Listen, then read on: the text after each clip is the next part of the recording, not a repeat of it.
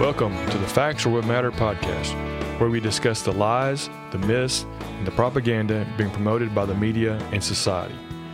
Let's all be informed, not uninformed, or even worse, misinformed. Here we go. Welcome to the Facts or What Matter. I'm Dave Swinford, your host, and today I'd like to welcome Francis, Francis Menton. Uh, he blogs at the Manhattan Contrarian on energy, climate, and politics, among other things. Um, he's a retired lawyer turned, uh, let's say, contrarian who takes a an interesting challenge. And his challenge to the world is, hey, let's see, let's actually see a renewable energy pilot program. So, welcome to the podcast, Francis. Uh, thanks so much. Great to be here. Describe the challenges and the cost and some of those things that that are associated with storing uh, storing this renewable energy that we're going to create.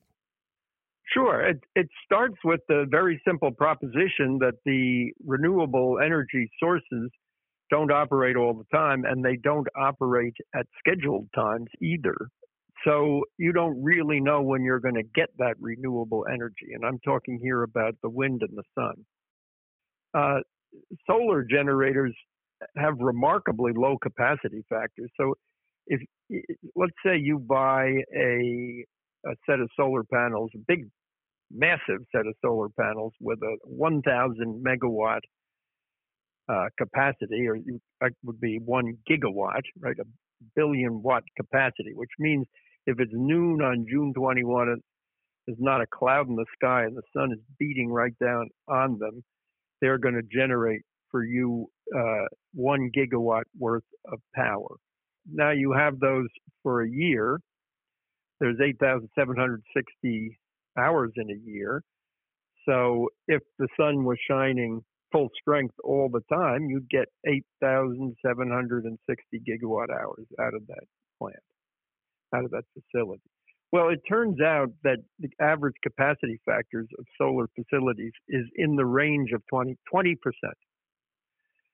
And uh, so that so that means that instead of getting 8,760 uh, gigawatt hours out of this plant, you're going to get more like 2,200. If you had a one gigawatt nuclear plant, you could get very close to 8,760 gigawatt hours out of it in a year, particularly if it's a year without a refueling. And some and nuclear plants can go more than a year without a refueling. If you have a refueling, you have to shut it down. So maybe you get 7,000 and something gigawatt hours that year from the nuclear plant. And from a solar plant, you're only going to get 2,200. And you're not going to get any of it at night. And, and cloudy days, it goes way down. So what are you going to do about that? Well, you could, eh, you could build some batteries. You can build more, you can build more solar facilities. You can build some batteries. How much batteries are you going to need to get yourself to through a year? And now we're talking about a, a, an a, arithmetic calculation. In other words, how much do you have? You have a whole um, city run on solar power. How are you going to run it at night? Well, batteries. That's that's a start. But you would think you you might start off from the proposition, say, well, day is half the time, night is half the time. So uh, I'll put up the solar panels and I'll I'll get battery storage and, and it'll be about a half and half proposition. But as I said, the solar panels really only produce about 20 percent of the time. By the way, in cloudy and northern areas like England, they they produce more like 12 percent. ridiculous small amount. So then it's just a, a calculation by arithmetic of how much extra solar capacity and how much batteries are you going to need. Same thing for wind. Wind wind turbines in good locations can have capacity factors up to 35 or 40 percent. I've never seen any that really get past that. But wind is worse than sun. At least with sun, you know that most of the time during the day you're going to have some power. Wind, you could have a calm that goes on for a week no wind at all. Then the next week you'll have full strength for the whole week. Sometimes it goes up and down wildly during a day. So, so how much battery storage do you need to get through these random times for wind or all the nights and the winter long nights? with sun. It's just a, a, a, a calculation using arithmetic that that you can do. It's a it's not a complicated calculation, but it's a detailed calculation in the sense that to get it right, you have to do it hour by hour through a year. So you're talking about at least 8,760 data points to get through a year, and you got to collect all that data. And you'd probably be smart to use a spreadsheet program instead of trying to do it by hand. but you could do it by hand and uh, and and you come up with numbers. When you do that, you find out the numbers are enormous. The the amount of storage you need is is completely beyond what you could ever possibly uh, buy or acquire. I, I was gonna, uh, no, go ahead. I was just going to say it seems to me like nobody ever takes into account the size of those, how much, what the size of that is, and the environmental impacts of of of that, right? Of either making batteries or getting rid of batteries or just the sheer fact that batteries that large are there's a there's a safety factor too, right? Well, there is a safety factor which is very much underreported and little known. That well, you come to the question of what, what is the technology you're going to use for batteries? There are many different technologies. However, it turns out that uh, based on the current state of technology, far and away the best one to use, which doesn't mean it's any good, but it's better than the others because it's cheaper and somewhat lighter, which again doesn't mean it's light, but uh, is what's called lithium ion. And that's the fancy kinds of batteries that you find in your cell phone and you find in a Tesla and in your computer. And they've made some remarkable advances in these batteries, but not anything to really make them terribly useful for the grid. But a lithium ion battery is the kind that has that is now known for suddenly exploding and catching fire. You you you might have seen a picture of um, some buses that were parked in a parking lot in China, like a row of six of them, and one of them suddenly explodes into fire, and then the fire spreads down to the other six buses and consumes them all. Uh, or you might well have uh, uh, read about or seen on TV that there was a huge ship carrying high-end cars like BMWs and Audis and Porsches from Germany to the United States. It had like half a billion dollars worth of cars, and uh, uh but there were electric cars in there, and because Audi and BMW make them now, and somewhere on that ship, some of these one probably started with one exploded into flames, and the whole ship went down, and they had to rescue the crew. And they lost half a billion dollars worth of cars. Um, and I don't know that these fires are that common that, that they can be extremely destructive. There was one in California in a grid energy backup thing, newly acquired using Tesla batteries just last week. Now, the one in California, it was a gigantic battery farm. And by gigantic, it's gigantic in terms of if you looked at it, you'd say that's a gigantic battery farm. In, in terms of what would actually be needed to back up the grid, if there were no fossil fuel generators or nuclear plants, it's completely trivial. But but it was uh, gigantic. It's on the order of a, a 250 megawatt. that's, um, that's not much, though, is it? 250. Well, 250 megawatts, and it, and it's good for about four hours. So let's let's call it one gigawatt hour of storage in this plant. If you looked at right. it, it's a gigantic thing.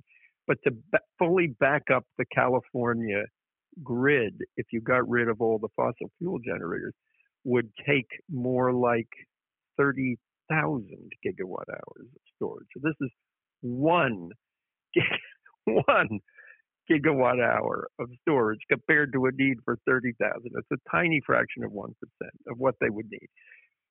However, somebody thinks it's a good idea to build these things at enormous cost, and, and one of the battery packs in it, and had dozens of dozens of these gigantic Tesla mega battery packs. One of them caught fire. Now the good news for them is it did not spread to all the others and wipe the whole planet. It just destroyed this one thing that was maybe uh, one out of fifty in the in the plant. So, is there anything other than batteries? I mean, I've heard talk of like pump storage, compress compressing gas. You know, there's the liquid, liquid, liquefied salt or something like that. I mean, any of those things. Uh, anything else that has any chance of being applicable? Yeah, pump storage. Uh, you know, if if you could do it, it's the best of them. But the trouble with pump storage is you need to have a place where you can pump an enormous amount of water uphill a pretty far distance. Like then you got to get it up a thousand or two feet to be meaningful, and and then it has it, it, there has to be another equal sized reservoir down at the bottom of the hill, right, where you can keep it to, to pump it back up again. There, and and these places don't really exist. So they talk about a lot of things, but uh, the, the the one that's closest to real is hydrogen. Um, that sounds that sounds uh, dangerous. oh, we all know of the of the Hindenburg disaster. Have you seen that film? Oh yeah, oh yeah, yeah. I mean, pretty much everybody has seen the film oh, of yeah. the Hindenburg blowing blowing up, and uh, yes, hydrogen is dangerous. Uh, you might say natural gas is dangerous, which is which is really what we use now, and hydrogen could kind of slip into the existing natural gas system, not comfortably. GE, which makes turbines for natural gas power plant, actually now is advertising that it will sell you. I don't know if they've if they've actually sold anybody one, but they're they say they have. They're willing to sell to make and sell uh, a version of their standard natural gas turbines that's somewhat modified so it can burn hydrogen. And, and if it burns hydrogen, it would get pretty much the exact same energy output as if you burned natural gas. That makes hydrogen possible. That, now you got a now you got a number of questions to answer, like where are you going to get the hydrogen, and how are you going to get it to the power plant, from where you make it and how much does it cost to make it, right? You have a whole series of complicated questions. And as you point out, hydrogen is, it, uh, let's say, poses a lot of challenges for transportation, storage, etc. Because compared to natural gas, it's more volatile, it's more subject to explosion, it's more difficult to contain. It's a tiny, tiny little molecule. So so it can leak out of just about anything, and any any leak could turn into an explosion. But nobody has a really good measure of how, because there are natural gas explosions too, pretty regularly, eh, right? We're all familiar with that. So, but nobody has a really good measure of how much more dangerous is hydrogen than natural gas because there isn't enough usage of it to get a handle on that when we saw the Hindenburg, I think the whole thought of using hydrogen kind of scared everybody for a for a century. So if you get um, big reservoir of hydrogen, like the tiniest little spark in the presence of oxygen, and oxygen is everywhere, turns into an explosion the, thing now, natural gas can explode, but it's a funny thing. I don't know if you know about natural gas, but if natural gas actually gets up to more than a certain percent of the air, which is around between 10 and 20 percent, I don't know the exact number, but if natural gas actually gets up to that number, it it it's not so explosive anymore, and and that means if you may, if you can find like a salt cavern or something, or a or a underground facility and pump it full of natural gas, where it doesn't have to be 100% pure natural gas. Some uh, some air can get in there, and it's not too dangerous. Not so with hydrogen. Now, people say they have solutions to these things, but again, nobody has ever tried it on a big scale because hydrogen is so expensive to make hydrogen is so expensive to get. And you just take water and bust it up into oxygen and hydrogen and two separate components? You can do that. You can. Uh, uh, I mean, you can absolutely do that. Uh, with enough money and enough energy. Right. It takes a lot of In energy fact, to do that. it takes a lot of energy to do that. So, so first of all, the cheapest way to make hydrogen today. I mean, it, there's plenty of hydrogen in the world. It's just all combined with something, right? So the hydrogen is either in uh, water or it's in uh, basically organic molecules, hydrocarbons and carbohydrates. And when you hear the uh, word hydro, that's telling you there's hydrogen in there. So hydrocarbons is all, as all the fossil fuels, they all are made of carbon and hydrogen. And carbohydrates, so all like living things, like plants and vegetation, uh, has hydrogen in it. So, so how do you? But how do you separate the hydrogen out? Well, it turns out the cheapest way that requires the least input of energy to get hydrogen is to start with natural gas. Natural gas being methane, it's a carbohydrate, carbon and hydrogen, and and there's a process called steam reformation where you basically boil steam through it and it separates the the uh, carbon from the hydrogen. So you get hydrogen. Well, it, it, it turns out this is completely unacceptable to uh, the environmentalists and the uh, it's completely unacceptable because what? Because where does the carbon go? It, it, goes off into the atmosphere as carbon dioxide.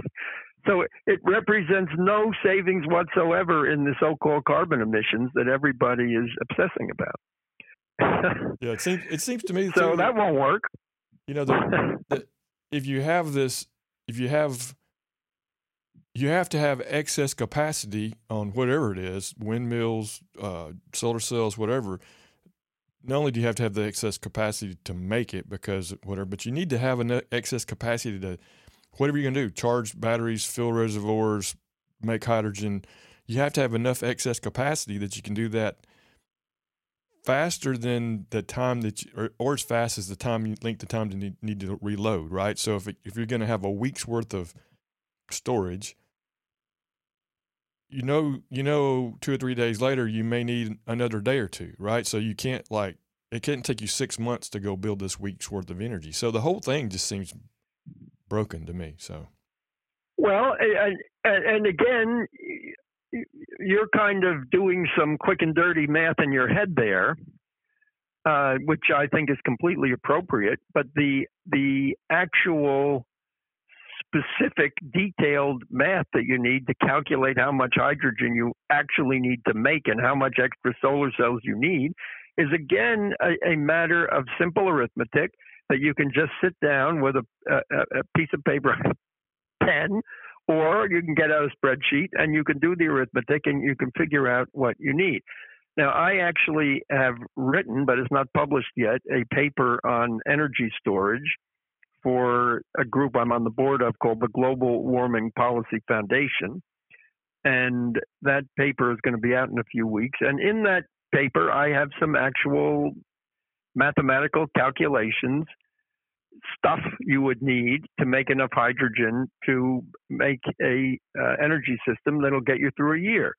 Now this would be now I'm talking about not getting it from natural gas because you can get it from natural gas, but that does if if if you think your problem is carbon emissions, that does not solve it or even begin to solve it. So the only acceptable place where you can get a sufficient quantity of hydrogen is water. And in fact, you can't even get a, a, sufficient quantity of hydrogen to, to be the storage mechanism for the world electricity system from fresh water. You've got to get it from the ocean. So you've got to start electrolyzing the ocean on a massive, massive scale. And and if you do that with solar panels, you have to realize that the solar panels only get 20% capacity factor and and then when you burn the hydrogen back in um, in a power plant, you only get about a thirty percent efficiency in that process.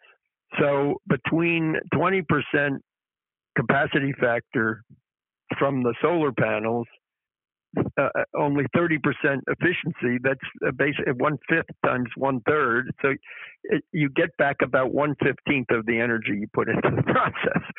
So if you for a year's worth, you're only going to get back one fifteenth of that uh, in the hydrogen at, on the other side of the process. So, so uh, which means uh, which uh, you get, from that you can get an idea of the enormous cost here. So it, it seems to me the way, especially in the financial industry, because I see.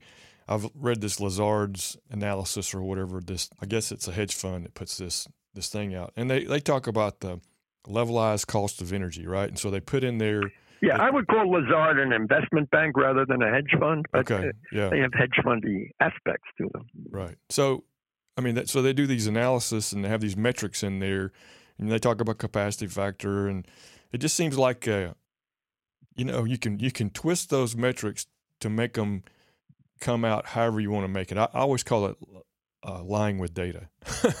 you know, you can. Well, I, I guess so, and that, that's that's fair. You can call it lying with data, but you, you what what you need when you read them is a skeptical eye and a little bit of basic knowledge of numbers and arithmetic, and and you can see through almost all of this stuff without too much trouble. The problem is that most people's minds don't really work that way, and they don't see through things too quickly. But you know, you you and I are of, of a different uh, sort.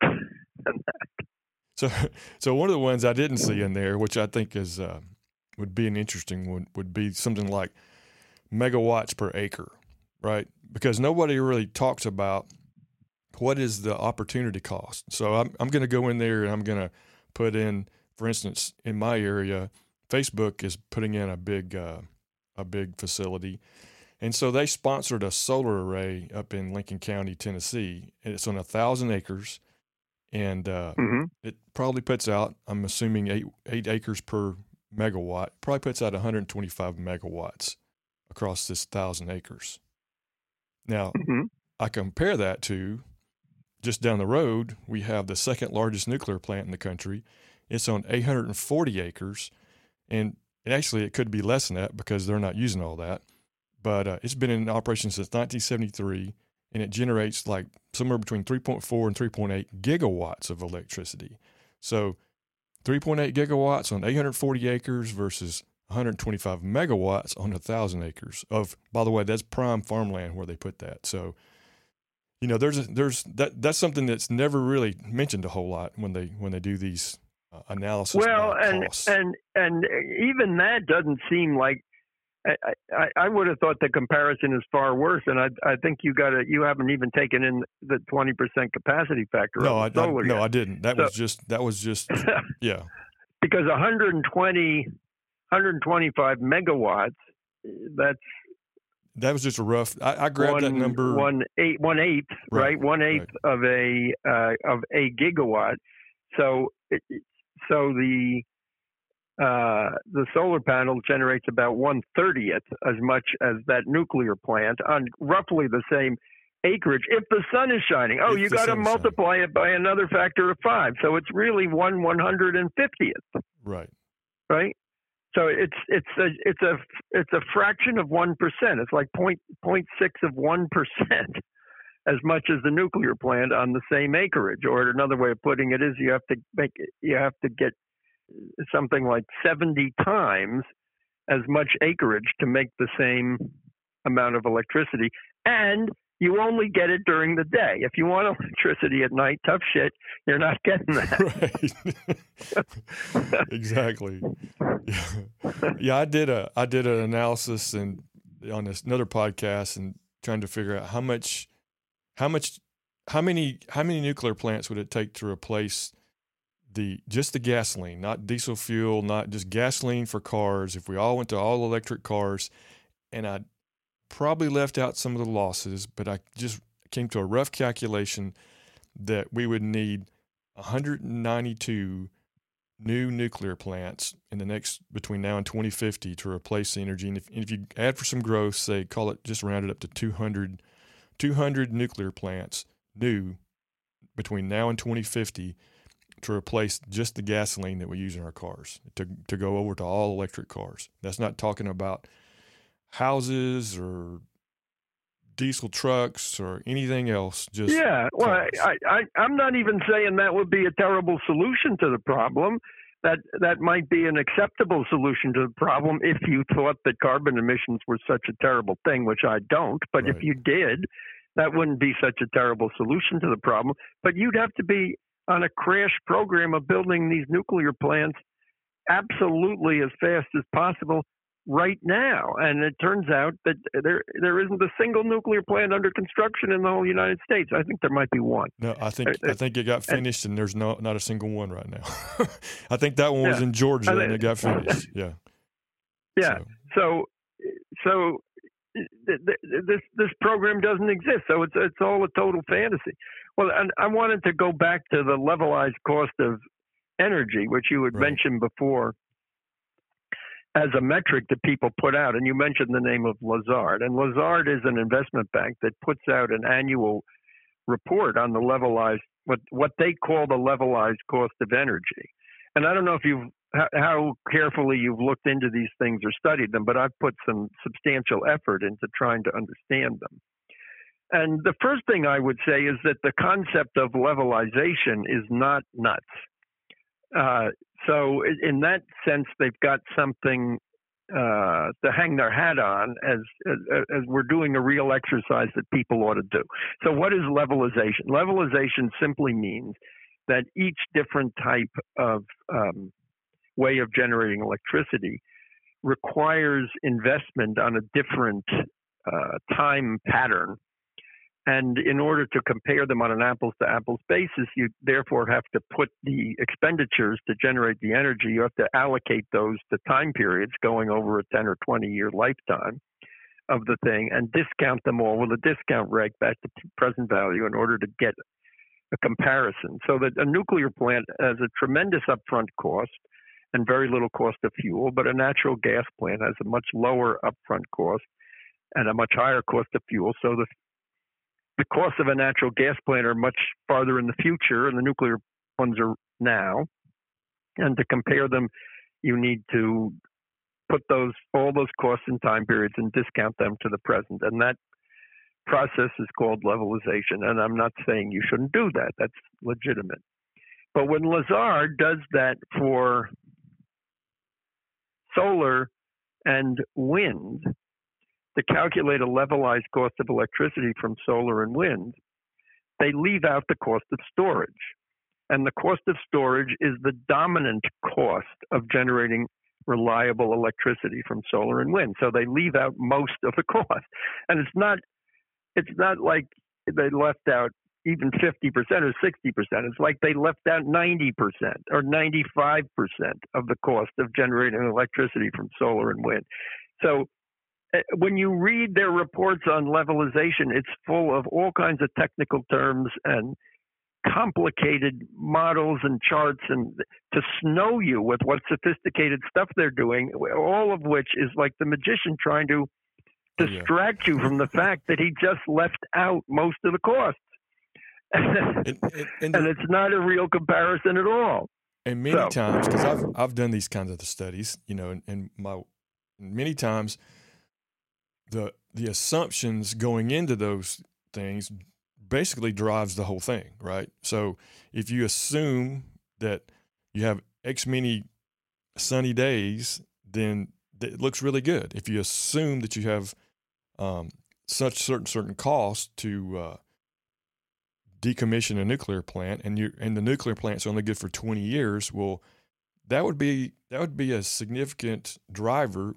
Well, like I said, the Browns Ferry plant has been in it's been in production for 50 years almost. So, you know, if you had assumed and, and there's probably no talk of closing it either, right? It probably could go for another 50. It's it's it's licensed through another 15 years, right? So they do that every 10 or 15 years. They they renew it. So yep. yeah, there's no there's no talk about dismantling it. So if you had gone into that equation and said, okay, this nuclear plant's only good for 20 years and it's got to be decommissioned and tearing that down and cleaning it up and whatever is a significant cost, well, then that's a, that's a significant assumption that is probably wrong that drives the whole study. The whole study. So you know, we, I mean, we do this. Yep. Uh, I've, I've done these things where we model lasers versus guns, right? So if you say, "Hey, lasers are cheap. All we got to have is electricity. They shoot everything down. Guns are expensive, and you got to all this equipment." You know, well then you don't account for the fact that the lasers don't work when it's raining. the lasers don't work when it's cloudy, right? I mean, so you have those kinds of things you have to account for. And and I've going through that Lazards, it is very it is very technical and very um, it's very difficult to go through, even for someone that's technically oriented.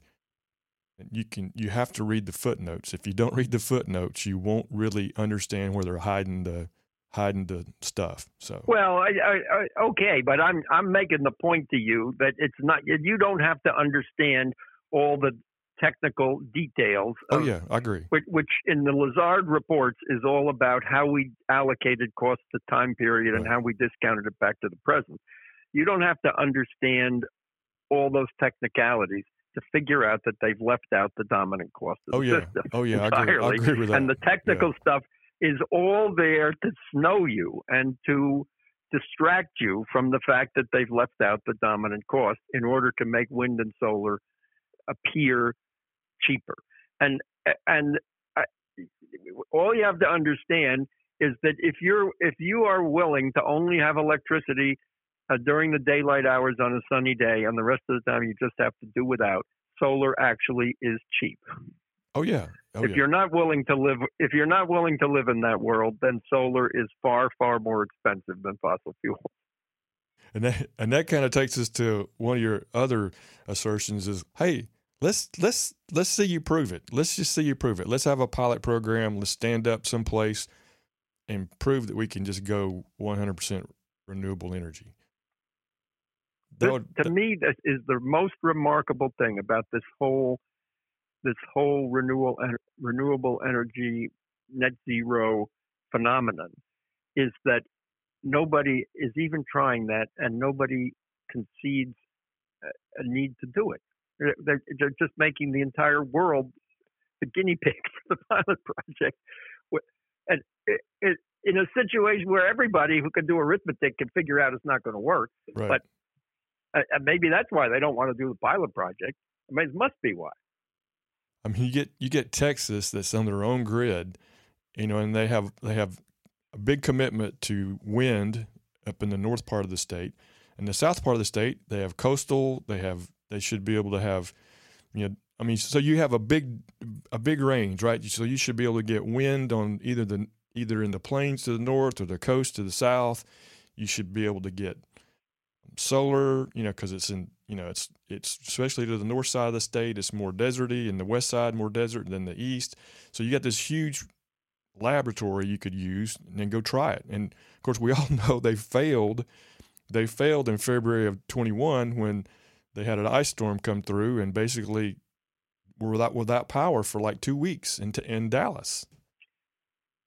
Well, I, I don't agree with you that the pilot project should involve 30 million people. I, I, should, you're right. It sorry, should be but I think they ought to they ought to do a pilot project for for at most 100,000 people or 50,000 right. to show that this works and and the people ought to ought to volunteer for it instead of uh, being uh, dragooned into it kicking and screaming and and facing blackouts involuntarily and and and suddenly soaring costs involuntarily if, if if you it ought to be a voluntary program for people who agree to it and and show us that this can work.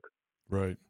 There's there's not it, it's, it is completely remarkable to me that there is nothing in the world remotely close to a pilot or demonstration program of a net zero, that is, no carbon emission uh, uh, uh, system using wind and solar and storage of any kind to back it up. There, there, it, it does not exist, but it's worse than it doesn't exist because there are several. Well, there's at least a couple. There, there, there are some other tiny ones.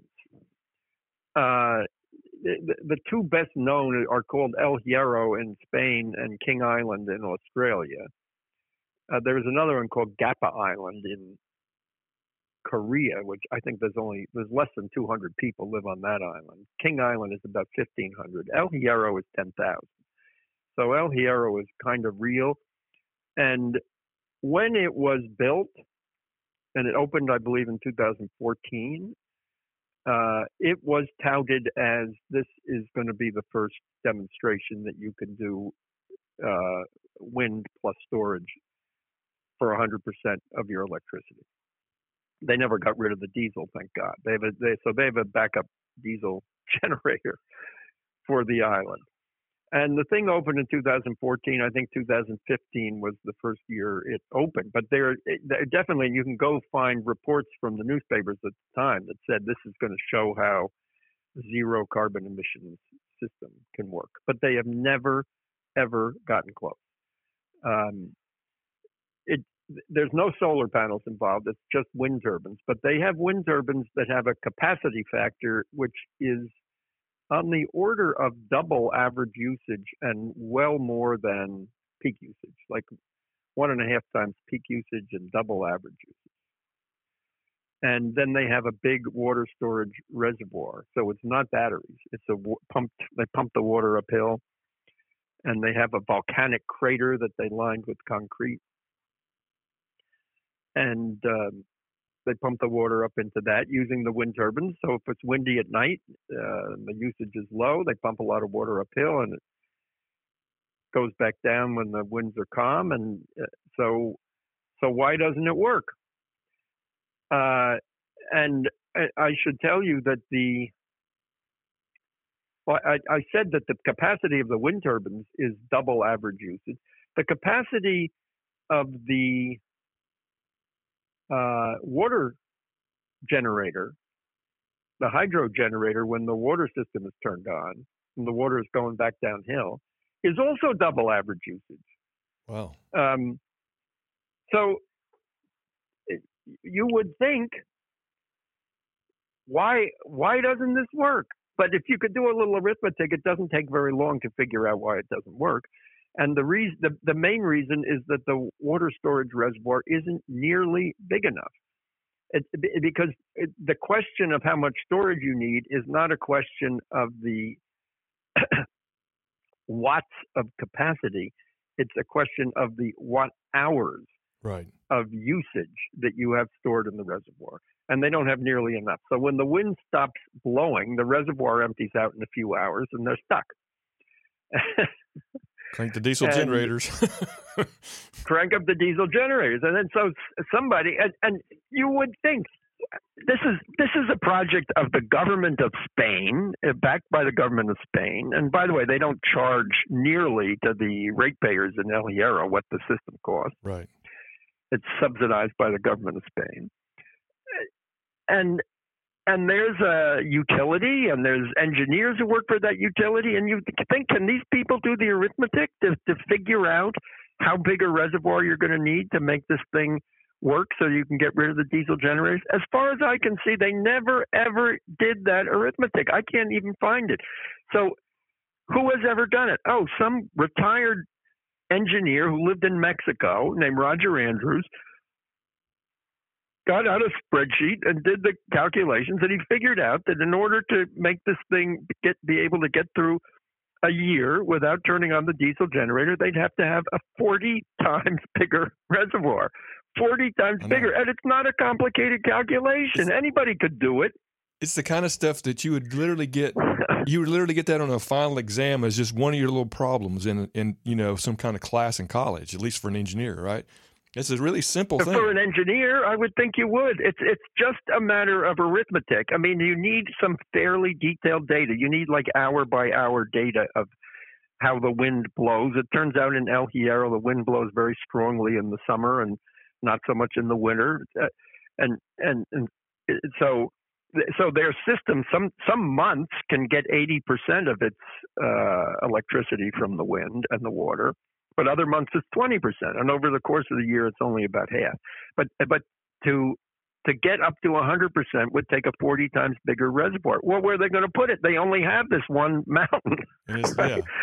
So they, they don't have 40 more of those mountains, and, and the whole rest of the world doesn't have any, eh, almost, there are some, but there's almost no geographical place that has configurations or formations right. that are that are relevant to the vast vast quantities of water you'd have to pump uphill to make a water storage system to back up the entire world electricity system. You're gonna you're gonna build it, a mountain in. Kansas to you can build a giant mountain in Kansas so that you can have this pump stored. No, that's exactly right.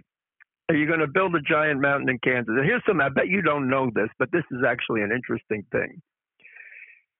In uh, in New York State, uh, the, there is a mountain called Storm King Mountain, and and it's quite a spectacular geographical formation. It, it's right on the Hudson River, and it's and the Hudson River, you may be aware, is not really a river. It's a tidal estuary going pretty far up the river. And Storm King Mountain is about between 40 and 50 miles north of New York City, and, and it's it, it has a, it's a cliff that goes right up from the water. Uh, when Con Edison, the the electric utility, beat, built the Indian Point nuclear plant, which is right across the river, a couple of miles down uh, uh, uh, in that area, they had the brilliant idea that a pump storage facility would be a great thing to pair with a nuclear plant. It's actually a very smart idea because that way they could just run the nuclear plant flat out all the time and pump water uphill at night and effectively close to double the capacity of the power plant. So, so they they had the idea they were going to build a pump storage reservoir on the top of Storm King Mountain, which would require like blasting the top off it, and uh, um, and building a big reservoir up there. But it, it had pluses and minuses. But in, in terms of in terms of carbon free energy, it was a pretty uh, clever idea. Well, you won't be surprised. And this happened in the 1960s. The, the a, a, group of environmentalists called, formed a ad hoc group called Scenic Hudson to attack and challenge this uh, pump storage thing on the top of Storm King Mountain. And uh, they were successful, but not only were they successful, the, the, the environmentalists blocked it. The, the case called Scenic Hudson is a famous case in environmental circles because that is the case that established the right of environmental groups to challenge uh, infrastructure projects. So, so that right, the right of environmental groups to challenge infrastructure projects on the ground that we are going to be harmed by the destruction of our natural environment, uh, it actually arose in the context of blocking a pump storage reservoir in one of the very few appropriate sites to build one of such things in the United States. Wow, how about that? All right then. So you've convinced me. I don't. There's no. There's no good way to. I've convinced you. Well, audience, I hope you enjoyed this. Francis, thank you so much for being on the show. I appreciate your uh, insights. It's a pleasure. And uh, I, I and I look forward to maybe having you on again sometime, and we'll we'll we'll continue this. Good. Get in touch, and if I can do it, I will. All right. Thank you. So long now. Thanks for listening to the Facts Are What Matter podcast. Please remember to rate, review, and subscribe to catch our future episodes.